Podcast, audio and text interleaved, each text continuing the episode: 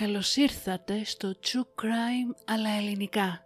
Ένα podcast που θα σας προκαλέσει εφιάλτες. Θα σας κάνει να τρομάξετε με το τι είναι ικανός να κάνει ο άνθρωπος. Και θα σας πάει σε όλο τον κόσμο για να ξετυλίξουμε μαζί σελίδες από γνωστά και άγνωστα εγκλήματα, serial killers και άλλες υποθέσεις.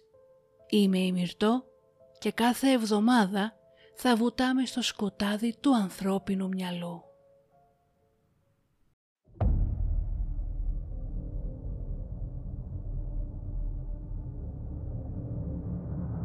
And that's where I cut her open when he told me to. Slave. There's no way around it. Primarily a sexual slave, but nonetheless a physical slave as well. I had no intention of hurting him. I, I couldn't find any way to eat and The girls you, mean you beat her to death with what? Uh, sledgehammer. We are all evil in some form or another.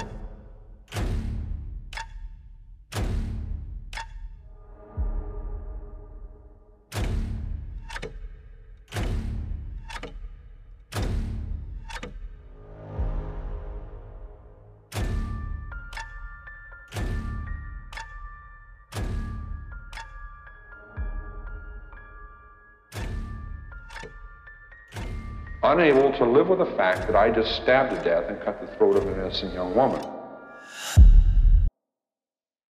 Προτού ξεκινήσω το σημερινό επεισόδιο, οφείλω να σας προειδοποιήσω πως περιέχει περιγραφές που θα είναι δύσκολες για πολλούς ακροατές.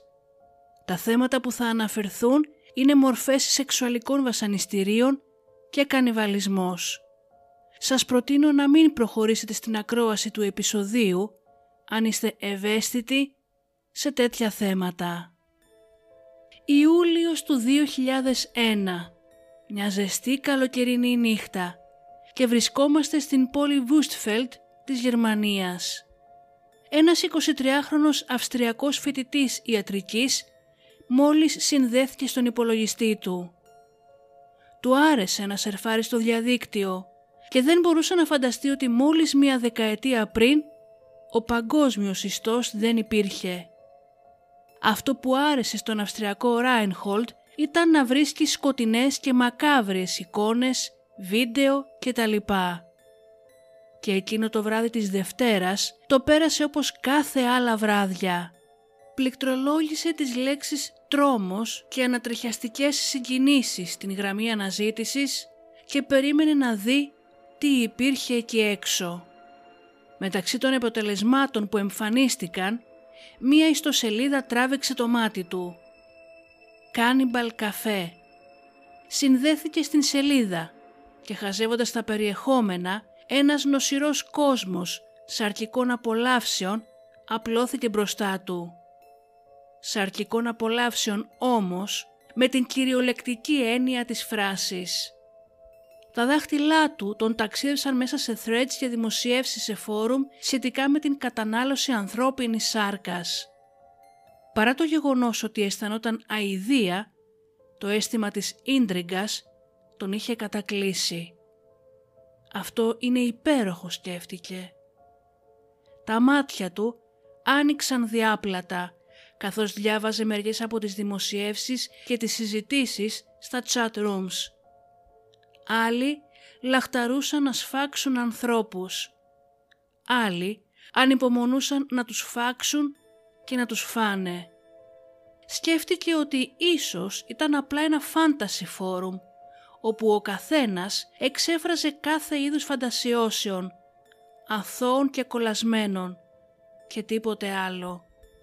Η ατμόσφαιρα ήταν σκοτεινή και ζωφερή, αλλά σίγουρα πίστευε πως ήταν ένα απλό παιχνίδι ρόλων, ίσως ακόμα και κάποιο σεξουαλικό φετίχ, αν και δεν είχε ακούσει ποτέ ότι ο κανιβαλισμός ήταν ερωτικός. Ξαφνικά έπεσε πάνω σε μία μικρή αγγελία από κάποιον με το ψευδόνυμο Φράνκι. Ο Φράνκι είχε δημοσιεύσει το εξής. «Γεια σου, είσαι μεταξύ 18 και 30 ετών με μέση σωματική διάπλαση και ήθελες να σε σφάξουν. τότε έλα σε μένα και θα γίνει πραγματικότητα. Απάντησέ μου ενημερώνοντάς με για την ηλικία, το μέγεθος και το βάρος σου και κατά προτίμηση με φωτογραφία. Ο Ράινχολντ δεν είχε ξαναδεί κάτι τέτοιο. Για να δει αν αυτός ο τύπος ήταν αληθινός, του έστειλε ένα email, προσποιούμενος ότι ενδιαφέρεται. Τον ρώτησε μάλιστα και πόσα άτομα έχει σφάξει. Ο Φράνκι απάντησε σχεδόν αμέσως. «Ας πούμε ότι έχω εμπειρία», έγραψε. «Σε καμία περίπτωση δεν θα ήσουν ο πρώτος». 23. Αυτή είναι η καλύτερη ηλικία για σφαγή. Το σώμα έχει μόλις οριμάσει και είναι ακόμα πολύ τρυφερό. Γράψε μου περισσότερα για τον εαυτό σου. Το ύψος και το βάρος σου. Είμαι 38, 1,80 και 100 κιλά. Ανυπομονώ για την απάντησή σου. Ο αφέντης σου, Χασάπης Φράνκι. Ο φοιτητής ήξερε ότι αυτό δεν ανήκε στην σφαίρα της φαντασίας. Ήταν μια σκληρή και αιματηρή πραγματικότητα. Ο άντρας στην άλλη άκρη της διαδικτυακής συνομιλίας ήταν κανίβαλος και κυνηγούσε θυράματα. Το όνομά του ήταν Άρμιν Μέιβες, όνομα που έχει μείνει στην ιστορία βυθίζοντας την Γερμανία σε μία αθάνατη κόλαση αίματος και σάρκας. Ο Άρμιν Μέιβες γεννήθηκε στην πόλη Έσεν στη Δυτική Γερμανία τον Δεκέμβριο του 1961. Ήταν ο τρίτος γιος του Βάλτραουτ Μάιβες, ο οποίος είχε παντρευτεί δύο φορές στο παρελθόν. Η οικογένειά του είχε ένα δεύτερο σπίτι στην μικρή πόλη Βούστφελντ, κοντά στο Ρότενμπουργκ, ένα μεγάλο αρχοντικό με 36 υπνοδωμάτια που αγκαλιαζόταν από πολλά και μεγάλα δέντρα. Το σπίτι έμοιαζε να είχε βγει από το παρελθόν, χτισμένο με βαριά ξύλινα δοκάρια και με εσωτερική διακόσμηση που τέριαζε στο μεσαιωνικό στυλ του σπιτιού. Το να μπεις μέσα στο σπίτι της οικογένειας Μέιβες ήταν σαν να επιστρέφεις στο παρελθόν. Τρία μικρά αγόρια που τους άρεσε να καβαλούν τα άλογά τους και να παίζουν μπάτσους και ληστές στον μεγάλο κήπο γέμισαν το σπίτι με φωνές και γέλια. Τα ετεροθαλή αδέρφια του Άρμιν ήταν από τον προηγούμενο γάμο του Βάλτγαουντ και ήταν πολύ μεγαλύτερα από αυτόν. Πάντα όμως τον περιελάμβαναν στα παιχνίδια τους και δεν ένιωθε ποτέ παραγωνισμένος. Όταν ήταν έξι ετών και τα δύο του αδέρφια έφυγαν από το σπίτι καθώς ήταν καιρός να ξεκινήσουν τη δική τους ζωή. Μια ημέρα και καθώς ο Άρμιν έπεσε στον κήπο με τα παιδιά των γειτόνων, άκουσε την εξώπορτα να ανοίγει και είδε τον πατέρα του να μπαίνει στο αυτοκίνητό του και να φεύγει. Ήξερε ότι κάτι δεν πήγαινε καλά και έτρεξε πίσω από το αυτοκίνητο φωνάζοντάς του να σταματήσει. Ο πατέρας του όμως δεν το έκανε και έφυγε χωρίς καν να τον αποχαιρετήσει ή να κοιτάξει πίσω. Εκείνη τη στιγμή η ζωή του οκτάχρονου Άρμιν Μέιβες άλλαξε για πάντα. Για εκείνον η αποχώρηση του πατέρα του ήταν εντελώς ξαφνική. Νόμιζε ότι οι γονείς του ήταν ευτυχισμένοι και αφού έφυγαν τα αδέρφια του και ο πατέρας του με τον οποίο ήταν πολύ δεμένοι ένιωσε πως όλος του ο κόσμος είχε διαλυθεί. Από την στιγμή που έφυγε, ο πατέρας του δεν επικοινώνησε ποτέ ξανά με την οικογένειά του ή με τον Άρμιν. Άδειασε όλους τους τραπεζικούς λογαριασμούς τους, χωρίς πλέον να τους έχει μείνει κάτι άλλο εκτός από το σπίτι τους. Λίγο μετά από αυτό το γεγονός, η γιαγιά του πέθανε. Άλλη μία συμφορά. Ο Άρμιν δεν μπορούσε να αντιμετωπίσει όλα αυτά τα απανοτά χτυπήματα και ένιωθε σαν να είχε χάσει την οικογένειά του όλη μέσα σε δύο χρόνια. Η μητέρα του μετά την αποχώρηση του συζύγου της αποτραβήχτηκε από όλους και όλα. περνούσαν όλο και περισσότερο χρόνο στο σπίτι στο Βούστφελντ. Αποσύρθηκε από κάθε είδους κοινωνική ζωή και μέσα της δημιούργησε μια φανταστική ζωή όπου ήταν ακόμα η κυρία του αρχοντικού και πως ο Άρμιν ήταν ο υπηρέτης της. Έντυνε και τους δύο με μεσαιωνικά ρούχα και έτρωγαν μαζί επίσημα δείπνα στην μεγάλη τραπεζαρία τους. Η μητέρα του, πικρή και κοινική, έριχνε όλο το μίσος που είχε τους άντρες πάνω στον Άρμιν. Τον ευνούχιζε ψυχολογικά, αποκαλώντας τον συνέχεια Μιούνχεν, μια χαϊδευτική λέξη για μικρά κορίτσια. Τον μείωνε συνεχώς μπροστά σε γείτονες και φίλους. Στο σπίτι, ο Άρμιν είχε γίνει ο υπηρέτης της. Ο νεαρός ένιωθε πολύ μόνος και απομονωμένος από τον υπόλοιπο κόσμο. Έτσι, επινόησε και αυτός έναν φανταστικό τρόπο να διαχειριστεί την πραγματικότητά του. Εφηύρε έναν μικρότερο αδερφό, τον οποίο ονόμασε Φρανκ. Έλεγε στον Φρανκ τα εσώψυχά του και όλες τις φαντασιώσεις του. Αγαπούσε επίσης ιδιαίτερα την ιστορία του Χάνσελ και της Γκρέτελ, ειδικά το σημείο όπου η μάγισσα ήθελε να παχύνει τον Χάνσελ ώστε να τον φάει. Όταν έγινε δέκα ετών, διάβασε τον Ροβινσόνα Κρούσο Μονορούφι.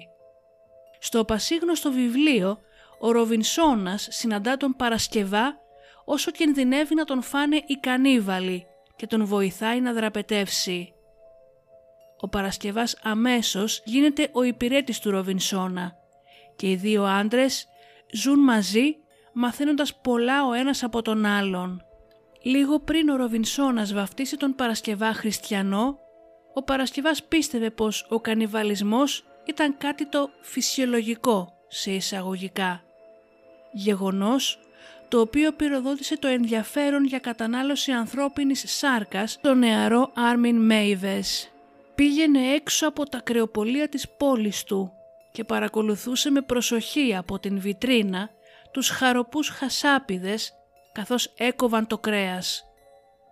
Όσο τους έβλεπε, στην φαντασία του έκανε πως οι χασάπιδες έκοβαν ανθρώπινη σάρκα. Άρχισε να σκέφτεται πώς θα ήταν άραγε ένα ανθρώπινο κρεοπολείο. Τι θα γινόταν αν οι χαρακτηριστικές σφραγίδες ποιότητος που βρίσκονται πάνω στα κρέατα δεν έλεγαν μοσχαρίσιο κότσι ή χοιρινό φιλέτο. Αν έλεγαν Μάικλ, 16 ετών, ξανθός, ελαφρός μειώδης, γοητευτικός και φιλικός, του αρέσει να παίζει ποδόσφαιρο. Αυτό άραγε. Πώς θα ήταν. Η αιμονή του να καταναλώσει, να φάει έναν άνθρωπο κυρίευσε όλο το είναι του. Η πράξη αυτή θα δημιουργούσε για τον ίδιο κάποιο είδους μόνιμου δεσμού, βυθισμένο στα έσχατα της ψυχής του. Φαντάστηκε τον εαυτό του να διαμελίζει και να τρώει τους συνομήλικούς του, ώστε να μπορούσε να είναι μαζί του για πάντα. Δεν θα μπορούσαν ποτέ να τον αφήσουν, όπως έκαναν τα αδέρφια του και ο πατέρας του. Ήλπιζε ότι καταβροχθίζοντας κάποιον η μοναξιά του θα εξαφανιζόταν. Ήθελε έτσι να μείνουν για πάντα μαζί του. Όταν έφτασε στην εφηβεία, η φαντασίωση του Άρμιν εξελίχθηκε και η φανταστική σχέση του με τον Φρανκ ανέπτυξε σεξουαλικούς τόνους. Δημιούργησε περισσότερους όμορφους νέους στο μυαλό του και τους λάτρευε. Τους έφτιαξε σύμφωνα με την φυσιογνωμία και την σωματική διάπλαση του Παρασκευά από τον Ροβινσόνα Κρούσο. Ο ίδιος έλεγε «Ήταν ένας όμορφος φίλος, τέλεια καλοφτιαγμένος, με ίσια δυνατά άκρα, όχι πολύ μεγάλα, ψηλός και καλοσχηματισμένος και όπως υπολογίζω περίπου 26 ετών. Είχε μία όμορφη όψη, ούτε άγρια ούτε θλιβερή. Φαινόταν να έχει κάτι πολύ αντρικό στο πρόσωπό του κι όμως είχε όλη την γλύκα και την απαλότητα ενός Ευρωπαίου, ειδικά όταν χαμογελούσε. Αλλά στην φαντασίωσή του το αντικείμενο του πόθου του θα έπρεπε να είναι πρόθυμο. Ο νεαρός αυτός θα έπρεπε να θυσιαστεί και ο Άρμιν δεν θα τον ανάγκαζε με κανέναν τρόπο. Στο μυαλό του, ο φίλος αυτός θα μπορούσε να συνεχίσει να ζει μέσα του, μόνο όμως αν υπάρχει απόλυτη υποταγή και συμμόρφωση. Ο έφηβος Άρμιν περνούσε τον περισσότερο ελεύθερο χρόνο του στο σπίτι με την μητέρα του. Δεν έβγαινε ποτέ με φίλους. Αν τα παιδιά της γειτονιάς ήθελαν να κάνουν παρέα μαζί του, έπρεπε να έρθουν στο σπίτι του. Η ισχυρή επιρροή που του ασκούσε η μητέρα του τον έκανε να νιώθει ένοχο, ώστε να μένει για να της κάνει παρέα και να την φροντίζει. Όταν ήρθε η ώρα να αποφυτίσει από το σχολείο, είδε την ευκαιρία να ξεφύγει από την ασφικτική ζωή του και έτσι κατετάγει στον στρατό. Απολάμβανε πραγματικά τον χρόνο τους στις ένοπλες δυνάμεις και έλπιζε κάποτε να γίνει επαγγελματίας στρατιώτης. Εκείνο το διάστημα άρχισε να αμφισβητεί τη σεξουαλικότητά του.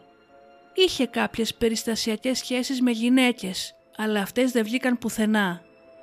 Με την Πέτρα, μια νεαρή που είχε γνωρίσει μέσω πρακτορείου γνωριμιών, ήλπιζε να καταλήξουν σε γάμο. Εκείνη όμως διέκοψε την σχέση τους πριν προλάβουν να παντρευτούν. Όσα κορίτσια και να έφερνε ο Άρμιν σπίτι, η μητέρα του ποτέ δεν τα ενέκρινε. Ήθελε μόνο το καλύτερο για τον γιο της και κανένα από τα κορίτσια αυτά δεν ανταποκρινόταν στις απαιτήσεις της. Την κυρίευε μία αυταπάτη μεγαλοπρέπειας. Ήταν η κυρία του μεγάλου της σπιτιού στην εξοχή και ο Άρμιν ο πιο κατάλληλος εργένης στην πόλη Ήθελε να γεμίσει και τα 36 δωμάτια του σπιτιού με εγγόνια, οικογένεια και φίλους. Όλα αυτά όμως ήταν πολλά για έναν τύπο σαν τον Άρμιν. Συνδυτοποίησε ότι τον έλκυαν και οι άντρες, ότι ήταν δηλαδή αμφιφιλόφιλος. Κάποιοι φίλοι του από τον στρατό νόμιζαν πως ήταν ομοφιλόφιλος που ακόμα δεν είχε αποκαλυφθεί. Κατά την διάρκεια των 12 ετών που έμεινε στις ένοπλες δυνάμεις, νόμιζε πως είχε ξεπεράσει τις κανιβαλιστικές του ορμές. Η αλήθεια ήταν πως είχε καταφέρει όλο αυτό το διάστημα να ζει στην πραγματικότητα και όχι στην φανταστική ζωή που είχε δημιουργήσει είτε ο ίδιος στο μυαλό του είτε στον κόσμο της μητέρας του που είχε δημιουργήσει αυτή για αυτόν. Είχε γίνει μέλος μιας ομάδας και είχε πάντα κόσμο γύρω του είχε μια συγκεκριμένη δουλειά να κάνει και οι συνάδελφοί τους στρατιώτες τον υπολόγισαν και το σεβόντουσαν. Για πρώτη φορά από τότε που έφυγαν τα αδέρφια και ο πατέρας του δεν ήταν μόνος. Η πειθαρχία, η αυστηρότητα και το περιβάλλον του στρατού είχαν δημιουργήσει έναν νέο Άρμιν, έναν νεαρό με ελπίδες για το μέλλον και σταθερότητα. Μετά όμως από μία νύχτα βουτυγμένη στο αλκοόλ, όλα διαλύθηκαν. Λόγω μέθης τράκαρε με το αυτοκίνητό του και έχασε το δίπλωμά του. Λίγο μετά από αυτό το περιστατικό έκανε ακριβώς το ίδιο. Μέθησε και τράκαρε το αυτοκίνητό του.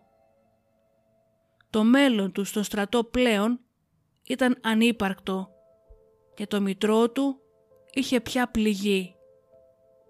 Δυστυχώς δεν είχε άλλη επιλογή από το να επιστρέψει στο σπίτι της μητέρας του στο Βούστφελντ. Καθώς βρισκόταν πλέον στην δεκαετία του 90, η βιομηχανία των υπολογιστών άνθιζε και έτσι εκπαιδεύτηκε ως τεχνικός υπολογιστών, κερδίζοντας γρήγορα τακτικούς πελάτες για επισκευές. Ο μοναχικός Άρμιν πλέον δεν υπήρχε και άρχισε να συναναστρέφεται με φίλους από το παλιό του σχολείο, κάνοντας ακόμα και babysitting στα παιδιά τους. Οι φίλοι του από τον στρατό δεν τον ξέχασαν και συχνά τον προσκαλούσαν να βγει μαζί τους. Έπρεπε όμως πάντα να πάρει την άδεια της μητέρας του για να βγει με τις παρέες του, κάτι που οι φίλοι του έβρισκαν πολύ παράξενο για έναν 30χρονο άνδρα. Η μητέρα του ακόμα και εκεί έκανε την ζωή του δύσκολη, καθώς δεν του έδινε αμέσως την άδεια. Του έψινε το ψάρι στα χείλη για μερικές ημέρες και μετά του έδινε ευγενικά το ok για να βγει. Το 1996 η μητέρα του είχε ένα φρικτό αυτοκινητιστικό δυστύχημα από το οποίο επέζησε.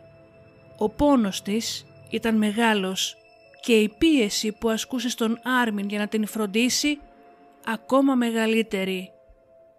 Ήταν απαιτητική, σκληρή και αγενής, αλλά ο γιος της ήταν πάντα δίπλα της και έκανε ό,τι του ζητούσε. Περνώντας πολλές μοναχικές νύχτες στο σπίτι με την ηλικιωμένη μητέρα του, ο εκολαπτώμενος τεχνικός υπολογιστών ανακάλυψε μία νέα μορφή διασκέδασης, σερφάροντας στο διαδίκτυο, τη νέα μόδα της δεκαετίας του 90. Αφού έψαξε λίγο, βρήκε ένα φόρουμ με ανθρώπους ακριβώς σαν και αυτόν. Ανθρώπους που είχαν κανιβαλιστικές φαντασιώσεις. Το φόρουμ λεγόταν Cannibal Café και ο Άρμιν έγινε αμέσως μέλος.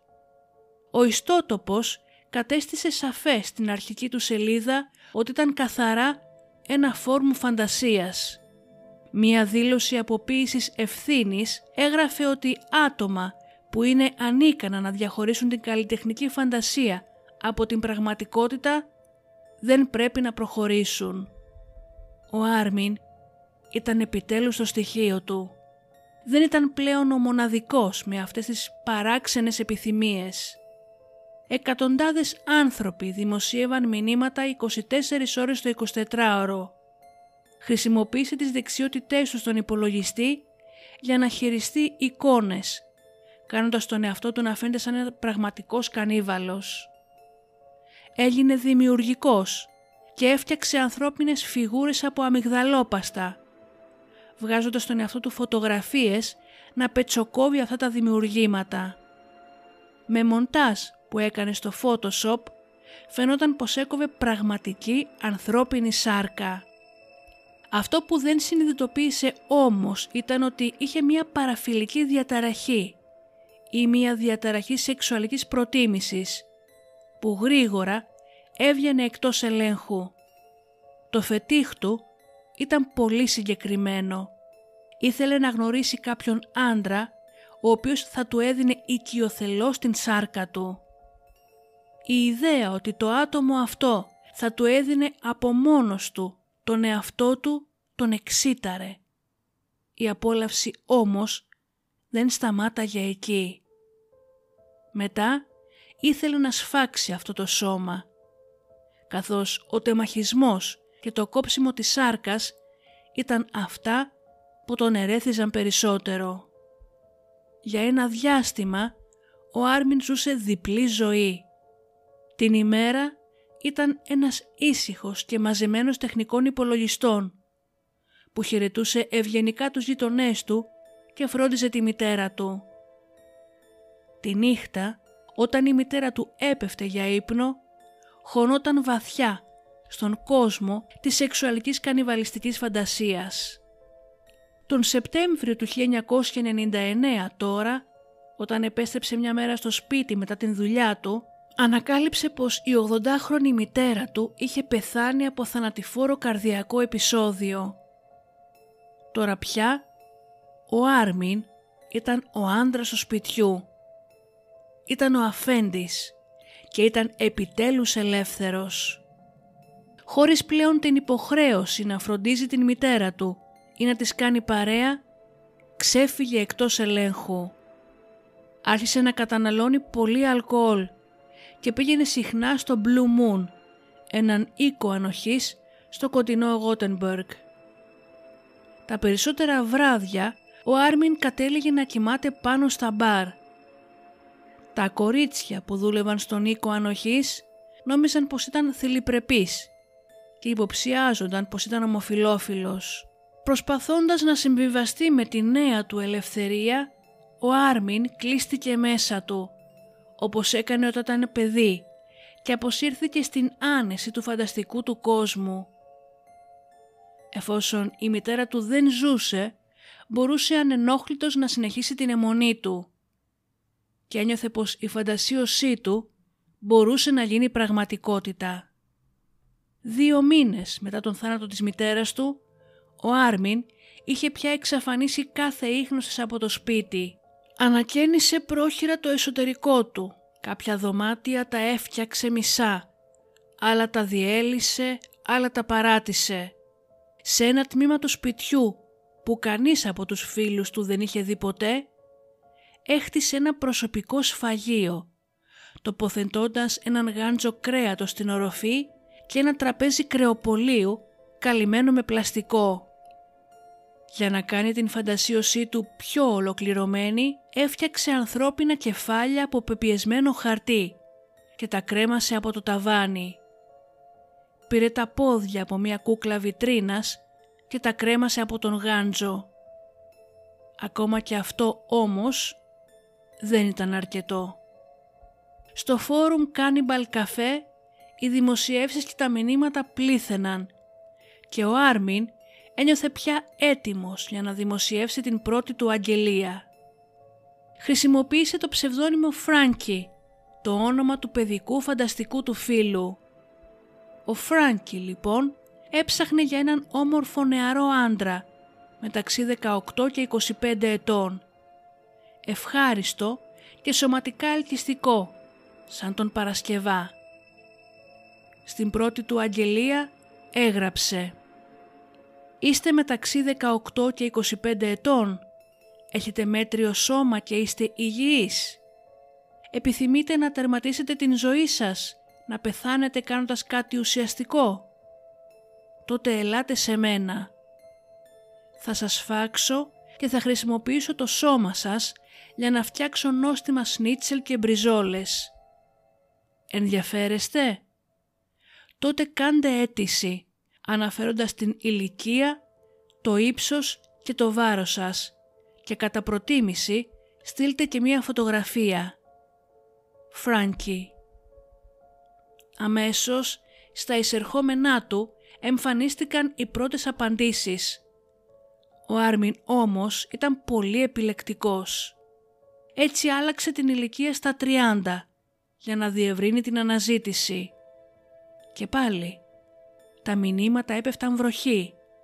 Έλαβε περισσότερες από 200 απαντήσεις και έπρεπε να τις περάσει όλες από μια διαδικασία ελέγχου.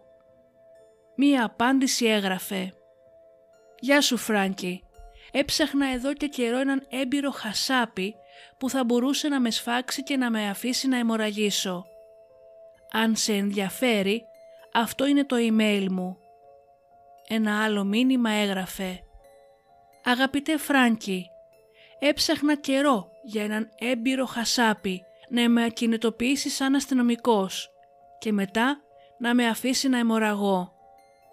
Πότε έχεις χρόνο» Ο Άρμιν απάντησε «Ελπίζω να μπορέσω να σε κόψω σύντομα. Πες μου περισσότερο για τον εαυτό σου». Η απάντηση που έλαβε ήταν η εξής. «Φράνκι είμαι 1,78. 78 κιλά όταν είμαι γυμνός. Μαυρομάλης, με δυνατή σωματική διάπλαση και υγιής. Πότε θα ήθελες να με σφάξεις» ο πρώτος άντρας που γνώρισε από κοντά ήταν ένας 34χρονος μάγειρας, ονόματι Χόρεκ Μπόζε. Ο Άρμιν κάλεσε τον Χόρεκ σπίτι του και τον πήγε στο σφαγείο. Ο 34χρονος ερεθίστηκε από την όλη ιδέα, αλλά όταν ο Άρμιν τον έδεσε πάνω σε μια τροχαλία, ο Χόεργ ένιωσε αδιαθεσία και είπε ότι δεν ήθελε να το κάνει. Καταγράφοντας τα πάντα σε βίντεο, ο Άρμιν έλυσε τον νέο του φίλο και τον άφησε να φύγει. Είναι σημαντικό να αναφέρουμε ότι οι περισσότεροι που δέχτηκαν να συμμετάσχουν στην φαντασίωση του Άρμιν το έκαναν μόνο και μόνο για την ιδέα. Κάποιοι όμως έφτασαν στο σημείο να τον συναντήσουν. Μερικές φορές συναντούσε τα υποψήφια θύματα του σε ένα δωμάτιο ξενοδοχείου. Κάθε φορά του έδιναν σαφείς οδηγίες για το πώς ήθελαν να πεθάνουν.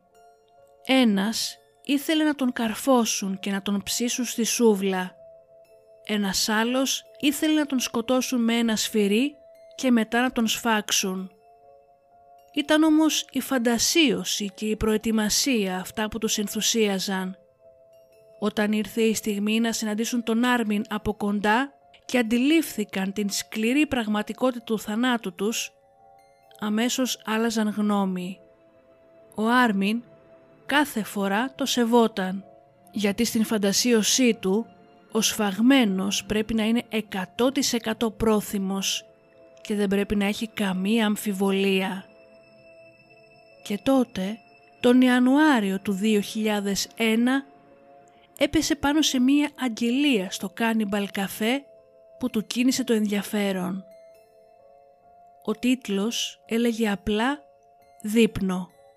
Η αγγελία που δημοσιεύτηκε από τον χρήστη Κάτορ ανέφερε «Προσφέρω τον εαυτό μου να με φάνε ζωντανό». Ποιος το θέλει πραγματικά; Ποιος χρειάζεται ένα πραγματικό θύμα; Όχι σφαγή, αλλά μπορείς να με φας. Ο Άρμιν κατάλαβε πως είχε βρει αυτό που έψαχνε σε όλη του τη ζωή. Ο άνθρωπος που δημοσίευσε την αγγελία αυτή στο Cannibal Café ήταν ο Μπέρντ Μπράντες, μηχανικός από το Βερολίνο. Ήταν ένας σεξουαλικός μαζοχιστής που ήθελε να του κόψουν το πέος. Μετά ήθελε να το φάει ο ίδιος μοιράζοντάς το μαζί με τον χασάπι του. Ο Άρμιν επικοινώνησε με τον Μπέρντ και οι δυο τους άρχισαν να ανταλλάσσουν email. Ανακάλυψαν πως είχαν πολλά κοινά μεταξύ τους καθώς είχαν παρόμοια καταγωγή. Όταν ο Μπέρντ ήταν μόλις πέντε ετών, η μητέρα του αυτοκτόνησε. Ο πατέρας του κλείστηκε στον εαυτό του και ο μικρός Μπέρντ έγινε ένα μοναχικό παιδί. Όταν αργότερα είπε στον πατέρα του πως είναι αμφιφιλόφιλος, η σχέση τους τελείωσε. Έπιασε δουλειά στην Siemens στο Βερολίνο και ήταν ένας φιλικός και ευγενικός συνάδελφος, συμπαθής σε όλους. Μετά την διάλυση μιας μακροχρόνιας ετεροφιλόφιλης σχέσης που είχε, αποφάσισε πως είχε έρθει η ώρα να μεταμορφωθεί.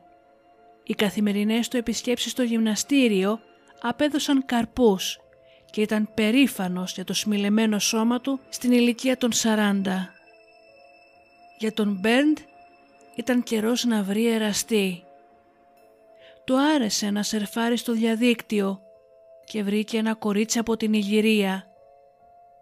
Όταν όμως πήγε στο αεροδρόμιο να την πάρει, εκείνη δεν εμφανίστηκε ποτέ. Ο Μπέρντ είχε πέσει θύμα απάτης, χάνοντας χρόνο αλλά και πολλά λεφτά.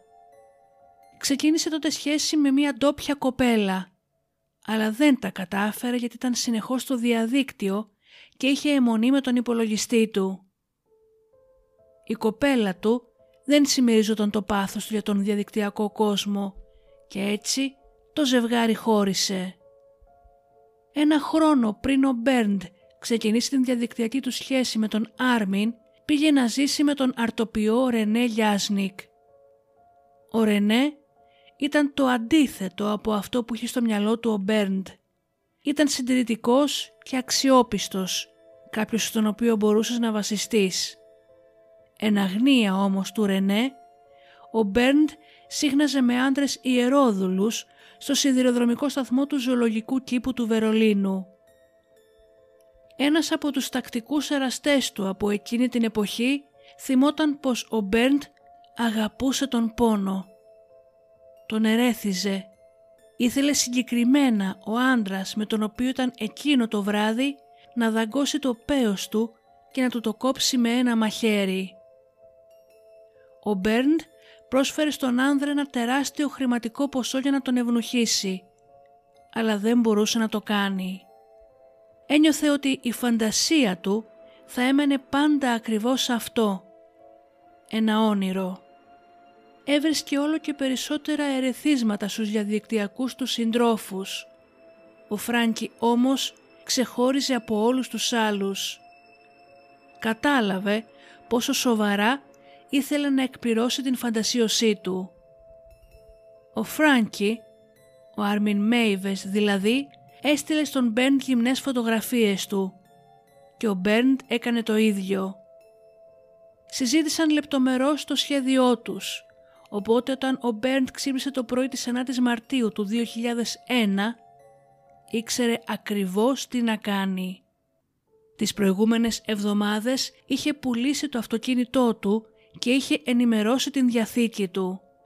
Καθάρισε το ιστορικό του browser στον υπολογιστή του και διέγραψε όλη την αλληλογραφία μεταξύ του ιδίου και του Άρμιν.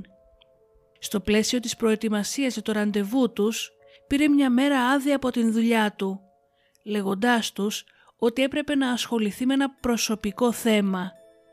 Ενώ στον σύντροφό του τον Ρενέ είπε ότι έπρεπε να φύγει για ένα επαγγελματικό ταξίδι.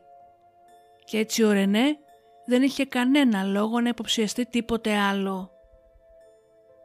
Όταν ο Μπέρντ έφυγε για τελευταία φορά από το σπίτι του, ο Ρενέ κοιμόταν ακόμα. Καθώς ο κώδικας των κανιβάλων απαιτεί άδειο στομάχι για να διευκολυνθεί η σφαγή, ώστε το κρέας να γίνει πιο νόστιμο, δεν έφαγε πρωινό.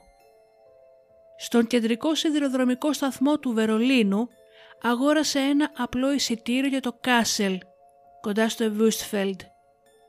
Πλήρωσε μετρητά, επομένως η συναλλαγή δεν μπορούσε να εντοπιστεί. Μετά από τρεις ώρες ταξίδι, όταν ο 43χρονος Μπέρντ, που είχε πει στα email τους πως ήταν 36, συνάντησε στο σταθμό τον Άρμιν, αναγνώρισαν αμέσως ο ένας τον άλλον.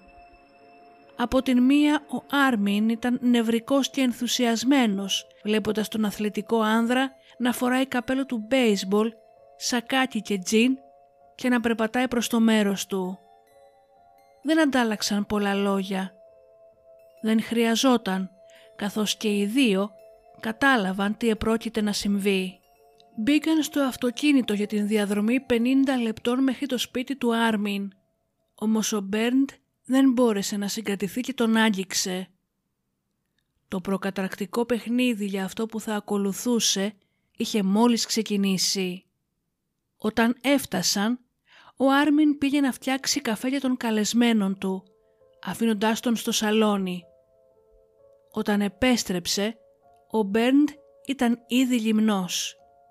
Έδειξε το σώμα του και είπε «Θαύμασε το δείπνο σου» ανέβηκαν στον επάνω όροφο και μπήκαν στο ειδικά κατασκευασμένο σφαγείο. Αφού έκαναν σεξ, ο Μπέρντ είπε στον Άρμιν ότι δεν του άρεσε. Του είπε πως ήταν πολύ ευγενικός και διστακτικός. «Δεν μπόρεσες να προκαλέσεις τον βαθμό πόνου που θέλω», του είπε. Ο Μπέρντ ήταν μαζοχιστής και απολάμβανε το αίσθημα του πόνου. Το να φαγωθεί ζωντανός θα ήταν η απόλυτη εφορία. Απογοητευμένος που ο Άρμιν δεν ήταν αρκετά σκληρός, άλλαξε γνώμη και του ζήτησε να τον πάει πίσω στο σταθμό.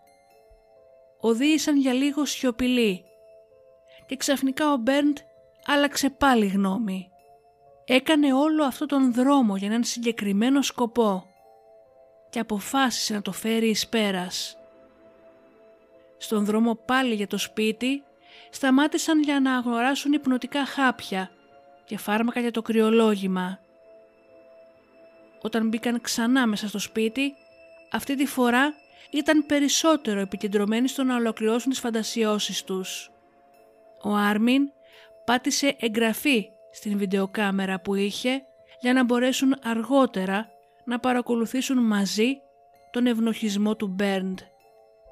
Αν και λάτρευε τον πόνο, ο 43χρονος είπε πως ήθελε να είναι ανέστητος πριν ο Άρμιν του αφαιρέσει τα γενετικά του όργανα.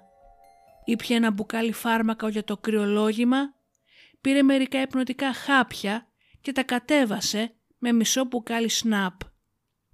Στις 6.30 ήταν ήδη ναρκωμένος, αλλά είχε τις αισθήσεις του. Στην αρχή ήθελε ο Άρμιν να του δαγκώσει το πέος, αλλά το κόλπο δεν έπιασε. Ήταν ώρα για το Plan B.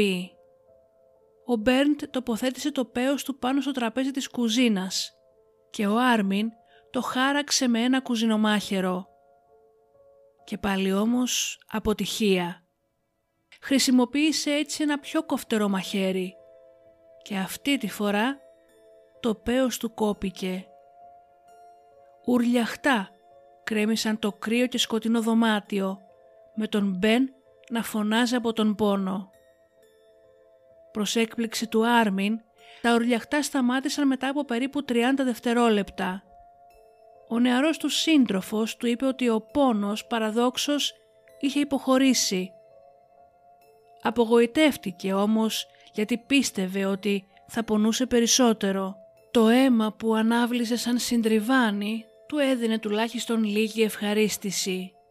Με το πέος του εραστή του στα χέρια του ο Άρμιν κατέβηκε κάτω για να το μαγειρέψει.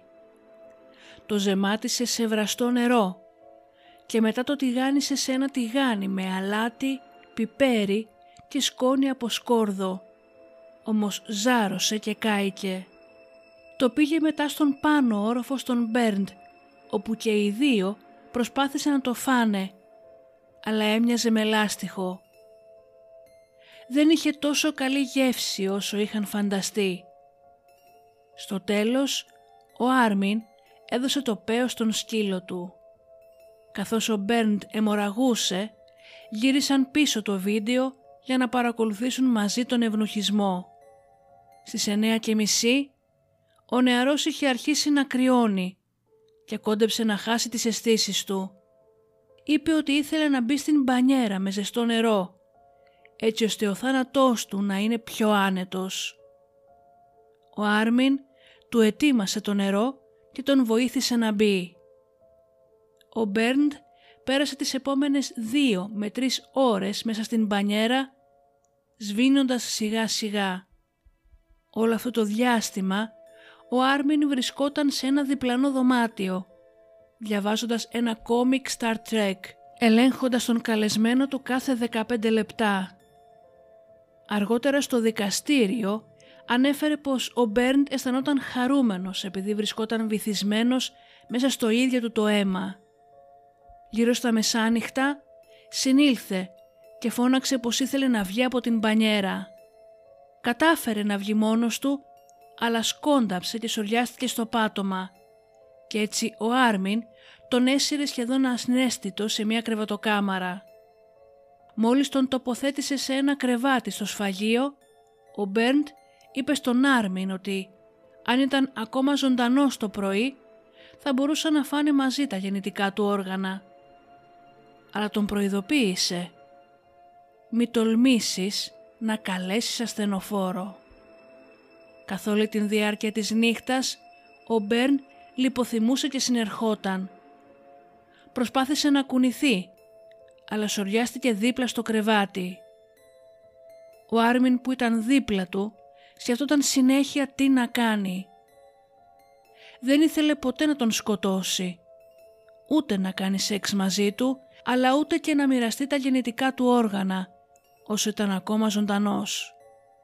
Η πραγματική συγκίνηση για αυτόν ήταν η σφαγή και στη συνέχεια η κατανάλωση της ανθρώπινης σάρκας. Όλα τα υπόλοιπα τα έκανε για να ολοκληρώσει την φαντασίωση του Μπέρντ. Τις πρώτες πρωινές ώρες ο Άρμιν ρώτησε τον εαυτό του αν έπρεπε να προσευχηθεί στον Θεό ή στον διάβολο. Προσευχήθηκε τελικά στον Θεό για συγχώρεση και φίλησε τον Μπεν στο στόμα. Στη συνέχεια πήρε ένα μαχαίρι και τον μαχαίρωσε στο λαιμό δύο φορές. Στις πέντε το πρωί ο Μπέρντ ήταν πια νεκρός.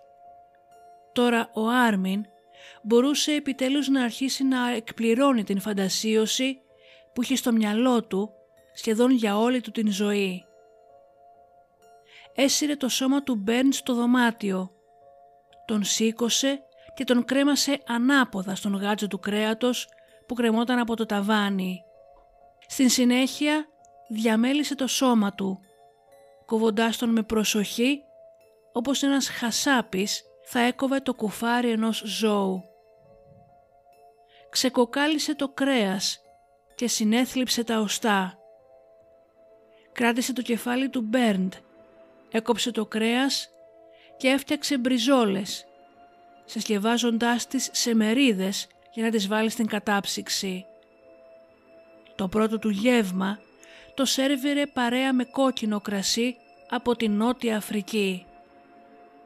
Ο ίδιος αργότερα είπε στην αστυνομία «Στόλισα το τραπέζι με ωραία κεριά. Έβγαλα τα καλά μου σερβίτσια και τηγάνισα ένα κομμάτι μπριζόλα. Ένα κομμάτι από την πλάτη του. Έφτιαξα αυτό που αποκαλώ εγώ πριγκιπικές πατάτες και λαχανάκια βρυξελών. Αφού ετοίμασα το γεύμα μου το έφαγα. Η πρώτη μπουκιά ήταν φυσικά πολύ περίεργη. Ήταν ένα συνέστημα που δεν μπορώ να το περιγράψω. Είχα περάσει πάνω από 30 χρόνια λαχταρώντας το. Και τώρα είχα την αίσθηση ότι στην πραγματικότητα πέτυχα αυτή την τέλεια εσωτερική σύνδεση μέσω της σάρκας του. Η σάρκα έχει γεύση χοιρινού, αλλά πιο δυνατή, πιο ουσιαστική. Αν και δεν νομίζω ότι οι άλλοι άνθρωποι θα είχαν παρατηρήσει την διαφορά αν το είχαν φάει, είχε πολύ καλή γεύση. Ο Άρμιν Μέιβες κατανάλωσε 20 κιλά από την σάρκα του Μπέρντ Μπράντες σε μια περίοδο 10 μηνών. Πίσω στο Βερολίνο τώρα, ο Ρενέ Γιάσνικ ανησυχούσε που ο σύντροφός του δεν είχε γυρίσει σπίτι και άρχισε να τον ψάχνει. Κάλεσε στη δουλειά του και του είπαν ότι είχε πάρει άδεια, αλλά πως δεν υπήρχε κανένα επαγγελματικό ταξίδι.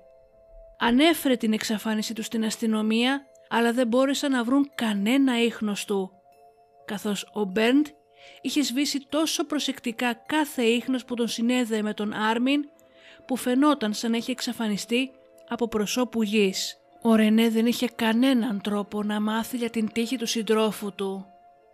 Τρεις μήνες μετά από τον θάνατο του Μπέρντ, το κρέας στο σπίτι του Άρμιν τελείωσε και πλέον χρειαζόταν φρέσκο. Βρέθηκε στην ίδια κατάσταση που ήταν και πριν. Μοναχικός, με ένα μυαλό γεμάτο κανιβαλιστικές φαντασιώσεις. Χρειαζόταν άλλον έναν σαν τον Μπέρντ η ανάγκη του να ικανοποιηθεί η όρεξή του τον έκανε θρασί και δημοσίευσε πραγματικές φωτογραφίες από την εμπειρία του με τον Μπεν στο διαδίκτυο. Ήθελε να αποδείξει στο φόρουμ ότι μίλαγε σοβαρά και πίστευε πως δεν θα τον πιάσουν ποτέ. Στο φόρουμ του Cannibal Café έγινε πιο δραστήριος από ποτέ και συνεχώς καφιόταν για αυτό που είχε κάνει. Τότε ήταν που ο Αυστριακός Ράινχολτ διάβασε την αγγελία του και συνειδητοποίησε ότι είχε μόλις αποκαλύψει κάτι φρικτό. Έτσι κατήγγειλε το περιστατικό στην αστυνομία. Τους είπε τα πάντα για το φόρουμ, εκεί που οι άνθρωποι προσέφεραν τον εαυτό τους για να τους φάνε άλλοι. Η αστυνομία χρειάστηκε πέντε ολόκληρους μήνες για να βγάλει ένταλμα έρευνας για το σπίτι του Άρμιν και τον Δεκέμβρη του 2001 έφτασαν στην πόρτα του. Όταν έψαξαν, βρήκαν έναν καταψύκτη με κατεψυγμένα κομμάτια βοδινού και χοιρινού κρέατος. Κοιτώντας όμως πιο προσεκτικά, βρήκαν έναν ψεύτικο πάτο και από κάτω υπήρχαν 35 σακούλες με μερίδες σε μέγεθος γεύματος από κομμάτια ασυνήθιστου και ανάγλυφου κρέατος. Ο Άρμιν αμέσως είπε στην αστυνομία πως το κρέας ήταν από αγριόχειρο. Κανείς όμως δεν τον πίστεψε και οι σακούλες κατασχέθηκαν για έλεγχο. Στους υπόλοιπους χώρους του σπιτιού βρέθηκαν σκελετικά υπολείμματα.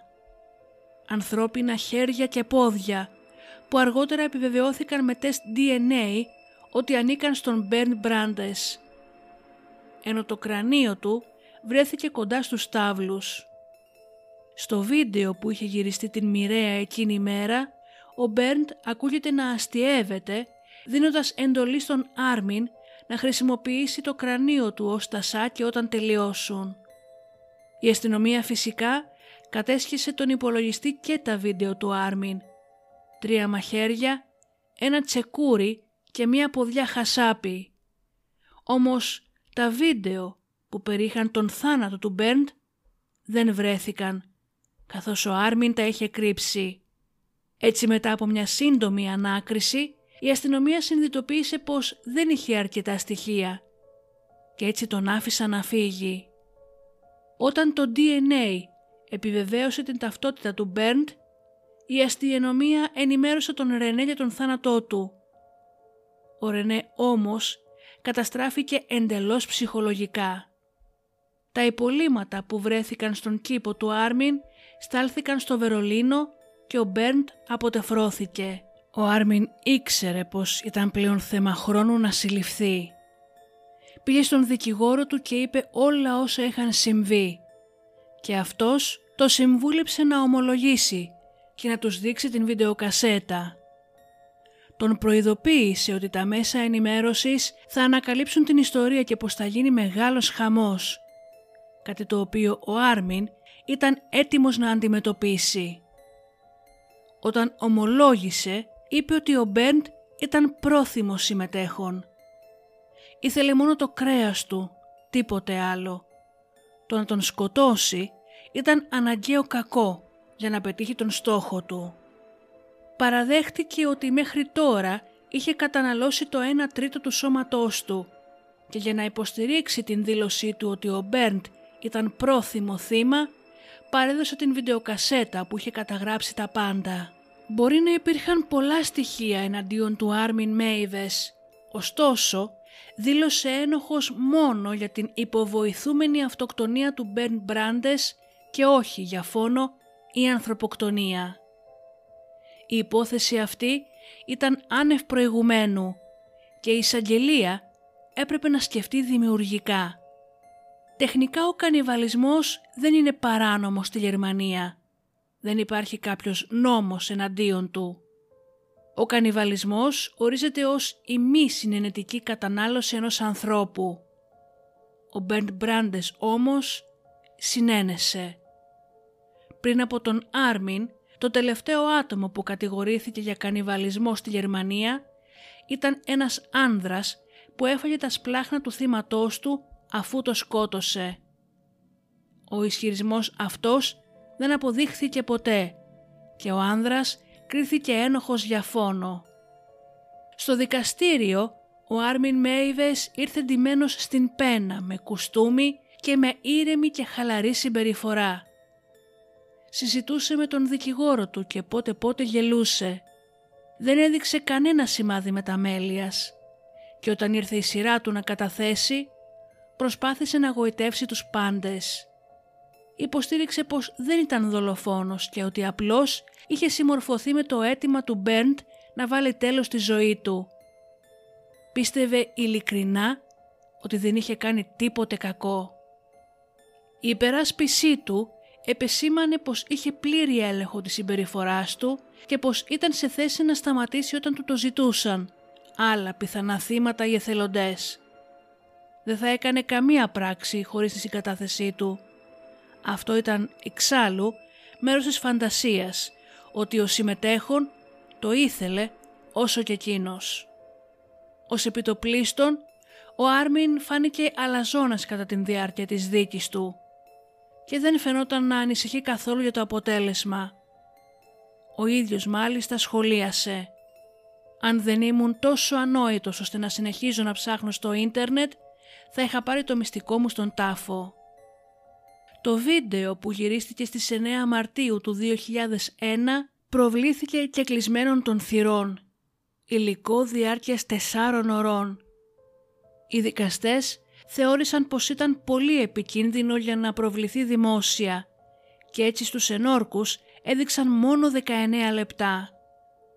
Μερικοί δημοσιογράφοι αρρώστησαν και χρειάστηκαν θεραπεία αφότου είδα την φρίκη να ξετυλίγεται μπροστά τους.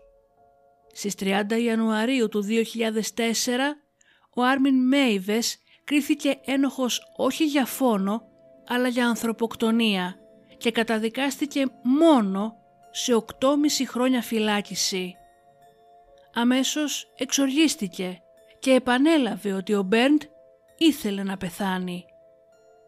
Ήταν δολοφονία κατόπιν αιτήματο, όπως είπε, που στην Γερμανία φέρει μέγιστη ποινή φυλάκισης 5 ετών. Οι Γερμανοί όμως δεν ήταν ικανοποιημένοι. Ο Άρμιν διέπραξε ένα αποτρόπαιο έγκλημα προμελετημένο και βάναυσο. Έτσι η εισαγγελία άσκησε έφεση και στις 22 Απριλίου του 2005 το εφετείο αντέστρεψε την απόφαση ώστε να τον φέρει πάλι σε δίκη και να τον κατηγορήσει για φόνο.